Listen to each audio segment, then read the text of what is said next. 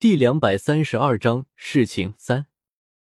月容见到宝珠回来了，顿时扬起巴掌就要打，宝珠立刻躲到了阿九的身后。阿九拦住月容：“容姐姐，你这是做什么？珠儿也是个大姑娘了，她有选择自己幸福的权利。”月容听了阿九的话，指着阿九背后的宝珠开口道：“我辛苦十几年，居然养了个这么个女儿。”天天想着跟别人见面，没想到人家根本就看不上你，还没说你一句，就哭着跑开了。你若是再晚回来一会儿，我就不认你这个女儿，真是丢人，太丢人了！平时教的规矩都学狗肚子里了。秦风这次没有蓝月容，而是板着脸说：“珠儿，你这次真的上了你娘的心里。我们做爹娘的都是希望你好的，你这么好的孩子。”将来找什么样的婆家没有？为什么就认定了那个滑不溜秋的小子？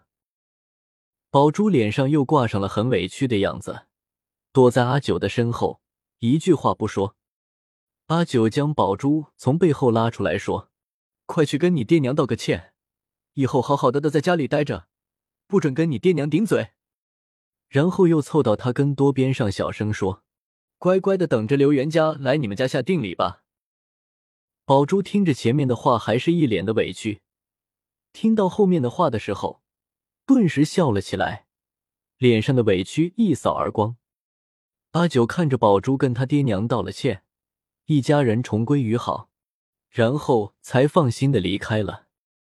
阿九回到墨园的时候，月末正在到处找着他，看到他回来了，连忙迎上去：“阿九，你都去哪里了？”只听灵儿说你有事出去了，怎么去了这么久才回来？有什么事跟我说，我帮你去办就好了。阿九挽着月末的胳膊说：“你还真以为你什么事都能做？宝梅拉红线的事你做得来？”月末看着阿九，宠溺的说：“阿九什么时候对宝梅拉线感兴趣了？说说看，今天宝梅保的如何？”阿九想了一下说。今天的事情办得很成功，就等着看结果了。呵呵。阿九跟月末将今天的事情一五一十的都说了一遍。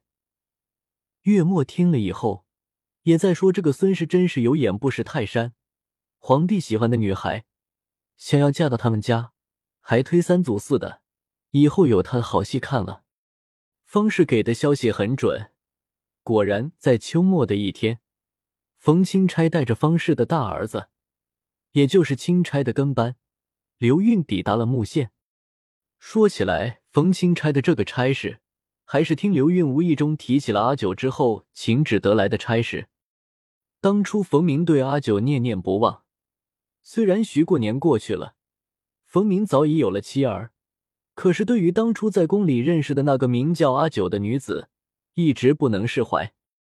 有一次，冯明在一个宴会上跟官场上的几个小后生聊起天，询问其祖籍、家世的时候，听刘运提到了阿九，一时记在了心上。一直等到皇上要派人去巡视地方官员的政绩，冯明看准了时机，请到了旨意。当时冯明的老爹很是开心，自己的这个儿子总算是开窍了，知道了为前途钻营了。请到了旨意之后。冯明便带上刘运这个向导来到了木县，谁知道事情到了方氏的嘴里，竟然成了儿子刘运深得皇上信任，特地派了跟着钦差大人一同巡视官员政绩。钦差大人来访，知县老爷当然要带着县城里的居民列队欢迎，就像现代的领导来的时候，当地的民众都会拉横幅，手拿鲜花迎接领导的莅临那样。方氏为了给自己的儿子长脸，从收到刘运的家书后，就在街坊邻居宣扬开了。所以冯钦差来的时候，知县老爷带着民众，当然民众中也包含着方氏带了的亲朋好友，而方氏的妯娌孙氏也被方氏拉了过来。月荣与秦风两口子一直为人低调，再说了，京城里什么样的大官没见过，自然不会像其他人那样的。听说来了个钦差大人，都巴巴的跑出去围观。然而宝珠知道这一天就是自己露脸的一天，早早的就辞别了爹娘，来到了阿九这里。阿九当然不会带着宝珠去挤在民众堆里，而是写了封信，早早的站在街头等着钦差了。阿九并不知道冯明对自己的心意，他只是觉得冯明伟人憨直，见到了书信，就算不情愿，看在情谊的面上，也会来自己这里走一趟的。冯钦差刚一到木县，就看到街头知县大人带着民众跪了一地，吓了一跳。不过不好表露出来，拉起知县大人寒暄了几句，正在想着如何避开这些热心的民众的时候，忽见有人送了封信过来，打开一看，正是阿九的字迹。阿九居然邀请自己前去一叙。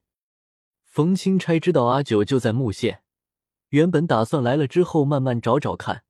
谁知道事情居然这么顺利，刚一到就找到阿九了，心中大喜，脸上也笑得很灿烂，连忙问送信的人说：“你家主人家住何方？快些带我过去。”送信的家奴也不知道自家女主人的面子居然这么大，钦差大人都如此的恭敬。